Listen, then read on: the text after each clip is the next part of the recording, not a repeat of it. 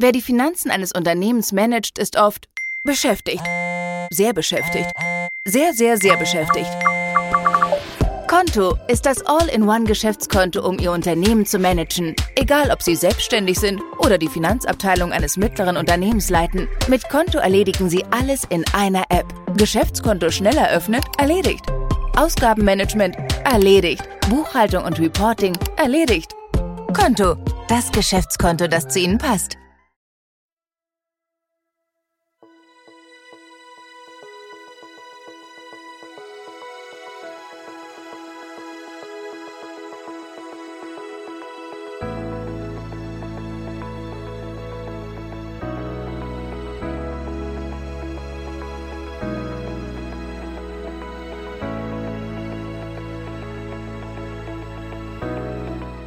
Sono Simone e sono un viaggiatore.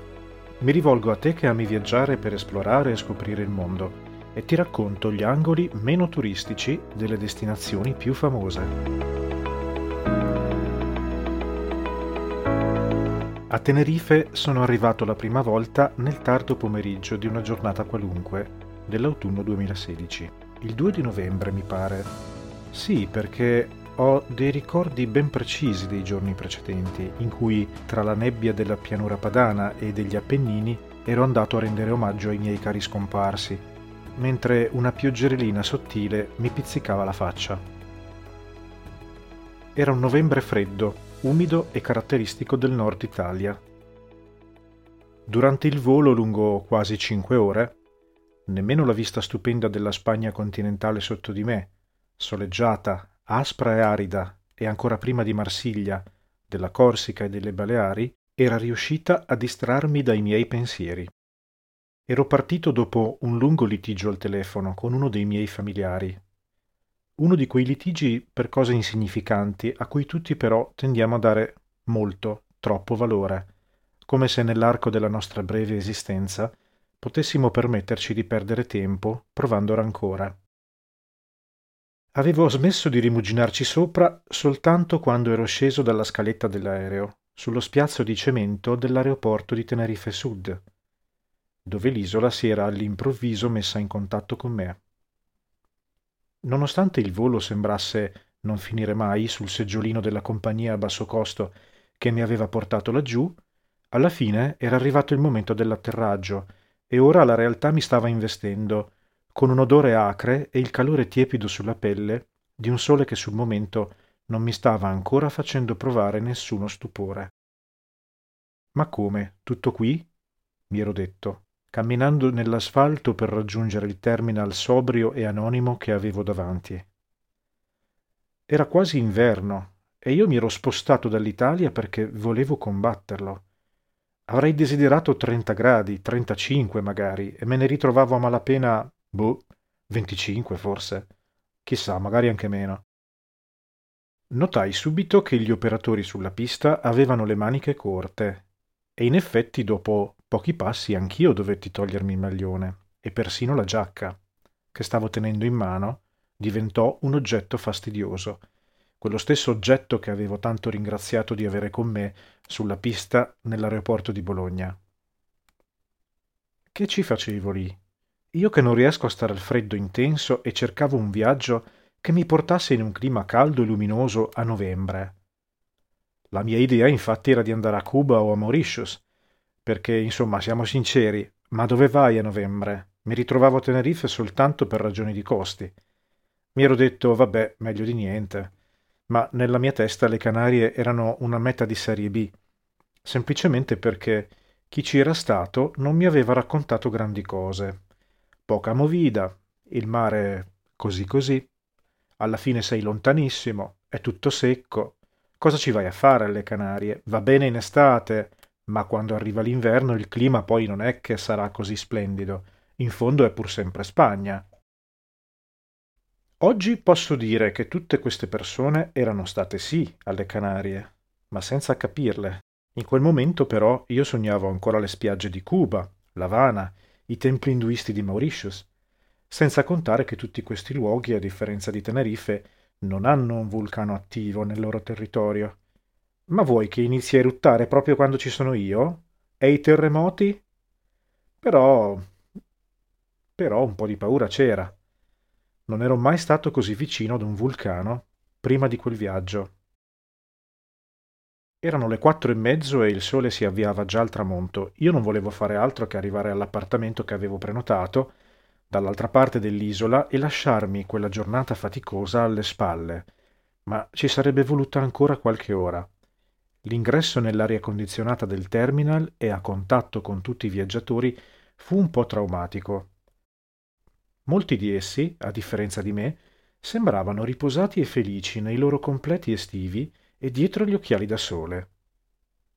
Parlavano di luoghi di Tenerife che sembravano conoscere così bene. Il fatto che sembrassero frequentatori abituali dell'isola avrebbe dovuto farmi capire che dovevo imparare a conoscerla meglio, ma lì per lì non ci pensai. E invece pensai, ma come fanno? Sta per tramontare il sole ed è novembre. Beh, tra poco vedranno. Procedevano velocemente verso l'uscita perché avevano con sé pochissimi bagagli. Io invece avevo portato un valigione pieno di tutto, perché ero convinto di andare in un luogo remoto in mezzo all'Atlantico, chissà dove, e dove non tutto sarebbe stato disponibile. Vuoi non portarti tanti abiti di ricambio? O dei medicinali che poi sicuramente ti serviranno ma non li trovi? O dieci maglioni in più che è novembre? O quattro obiettivi in più? E le batterie, chissà se ne avrai mai abbastanza. E i cavi? E i telefonini? Portane due, va, che non si sa mai. Il ritiro dell'automobile a noleggio, già prenotata dall'Italia, fu lunghissimo. Quasi un'ora e mezzo di fila, in cui l'immancabile turista italiano cercava di saltare la fila e andava tenuto a bada. Ci facciamo sempre riconoscere. Fortunatamente l'impiegato allo sportello parlava italiano. Non me lo sarei aspettato. In fondo Tenerife è un pezzo di Spagna e quindi Europa, ma è veramente lontana dal nostro continente. Diciamolo chiaramente, le isole Canarie di cui fa parte sono praticamente Africa. Terminate le pratiche per il noleggio, il sole era quasi all'orizzonte. Guardando rapidamente il navigatore c'era ancora un bel po' di strada da fare. Devi sapere che Tenerife è l'isola più grande delle Canarie più di 2000 km quadrati, diciamo come la provincia di Alessandria. Se la guardi sulla cartina capirai meglio che cosa sto per dirti. Ho sentito dire da alcuni che l'isola ha la forma di un prosciutto, con l'osso rivolto a nord-est. Per spiegarti com'è fatta, invece, i tenerfegnos non me ne vogliano, io trovo molto più illuminante il paragone con una gallina sdraiata di fianco e senza zampe. Immaginati di vederla dall'alto, con la testa rivolta a nord-est, le piume della coda rivolte a nord-ovest e la pancia della gallina che rappresenta il sud. Immaginati anche che l'aeroporto di Tenerife Sud si trovi nel punto più in basso della pancia della gallina. Muovendomi un po' a caso e senza una precisa consapevolezza delle distanze e delle differenze che ci sono tra le varie zone dell'isola, avevo prenotato un appartamento bello a un prezzo che mi pareva adeguato in un paese a nord, Los Realejos. Continuando con l'esempio della gallina, Los Realejos si trova nella parte alta dell'ala della gallina, vicino alla schiena, ma non c'è una strada che dalla pancia ti porti direttamente lì, perché in mezzo, nel bel mezzo dell'ala della gallina, c'è l'imponente vulcano Teide. Quindi, per arrivare al mio appartamento, si doveva percorrere tutta la pancia della gallina, più o meno fino alla base del collo, e incontrare la capitale, Santa Cruz de Tenerife, con i suoi 260.000 abitanti, e poi portarsi sulla schiena, percorrerne metà e cominciare a salire verso l'interno. Per tutto il percorso ci voleva più di un'ora e 90 km di strada, quindi benzina e via. Lungo l'autostrada il paesaggio era completamente spoglio, solo rocce e qualche casa qua e là, Ecco come mi apparve il sud di Tenerife ad una prima occhiata. Guardando verso l'interno, non si vedeva altro che i solchi stracciati dal tempo sul terreno dell'isola, profondi avvallamenti che, guardando ancora più in su, si perdevano tra le masse nuvolose in alto. Non appena si poteva intravedere qualche macchia verde. Ci sarei dovuto stare più di una settimana. Cosa avrei mai potuto fare per passare il tempo in un territorio così, L'arrivo nella capitale fu traumatico. Al momento la luce del giorno mi stava abbandonando e mi parve una città caotica, grande, una specie di Las Vegas in miniatura, con luci al neon e un poderoso traffico. Il navigatore, chissà perché, mi fece passare dentro la città e uscirne non fu semplicissimo, visto che era l'ora di punta, ma alla fine, con la Polo che arrancava su di un'enorme autostrada in salita, riuscii a trovare la strada giusta per scavallare le colline a ridosso della città e ritrovarmi sull'altro lato dell'isola. Consiglio. Noleggia una macchina che non sia un 900 di cilindrata a tre cilindri. Non che ti serva un fuoristrada, ma opta per qualcosa in più. Le salite ci sono a Tenerife e ti tornerà molto utile.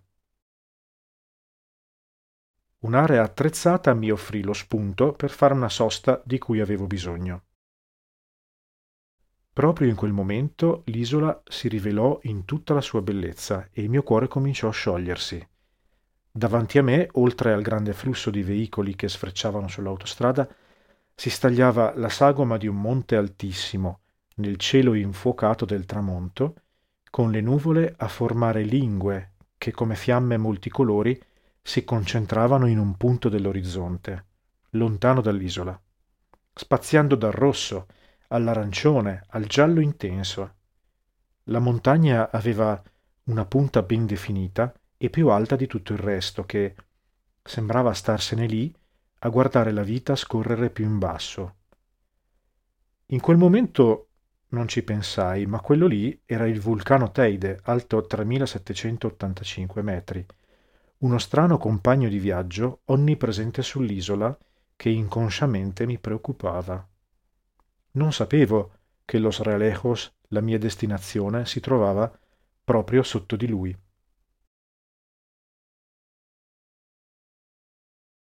Raggiunsi la struttura dopo le sette, passando per le strade irte di Los Realejos. Era già buio. I gestori furono gentilissimi dopo avermi mostrato l'appartamento e la piscina riscaldata da cui si potevano osservare le stelle, mi abbandonarono al mio riposo, ma la giornata per me non era ancora finita. La fame mi spinse ad uscire. Sempre buttando un occhio all'inclinazione della montagna e alle luci delle abitazioni che, salendo di quota, si vedevano fino a perdita d'occhio, capii in quel momento quanto era davvero alto il Teide. Ad un certo punto le luci finivano e mi meravigliai nel pensare che il Teide era ancora più alto rispetto a quelle luci. Fino al punto in cui si iniziavano a vedere le stelle, era così alto. Altissimo, un enorme vulcano, e io ci ero proprio sopra. Occorreva procurarsi del cibo, ma era notte, dove potevo andare? Tra l'altro Seguo una dieta vegetariana e a ogni ristorante in cui mi fermavo le uniche pietanze che riuscivo ad identificare nel menù esposto contemplavano carne di puerco, il maiale, o di vaca, nome inequivocabile, oppure l'onnipresente pescado, il pesce. Gli altri termini non li conoscevo e non potevo rischiare di entrare per poi trovare il modo di spiegare che quello che mi proponevano magari poteva non piacermi. Puerto de la Cruz, città vicina, mi offrì finalmente un pasto a base di insalata e cetrioli. E se c'è una cosa che detesto sono i cetrioli, i pepinos. Mi trovavo nel bel mezzo di una piazza affollata dai resti di quella che sembrava una festa di qualche tipo. Musica, balli ancora presenti, tutto era confusionario e in quel momento era l'ultima cosa che mi serviva. Trovai un supermercato aperto e la cosa mi stupì. Perché su un'isoletta in mezzo all'Atlantico come fanno a restare aperti fino a quest'ora? L'acqua era assicurata, ne comprai un bel po' e tornai nell'appartamento verso le undici. Ero esausto, ancora un po' affamato, in un'isola in pieno oceano Atlantico, sopra un enorme vulcano che aveva dato vita a un paesaggio brullo e spoglio. Peggio di così la mia vacanza non poteva iniziare. Ancora una volta, che ci facevo lì? Dov'era Cuba e dov'era Mauritius?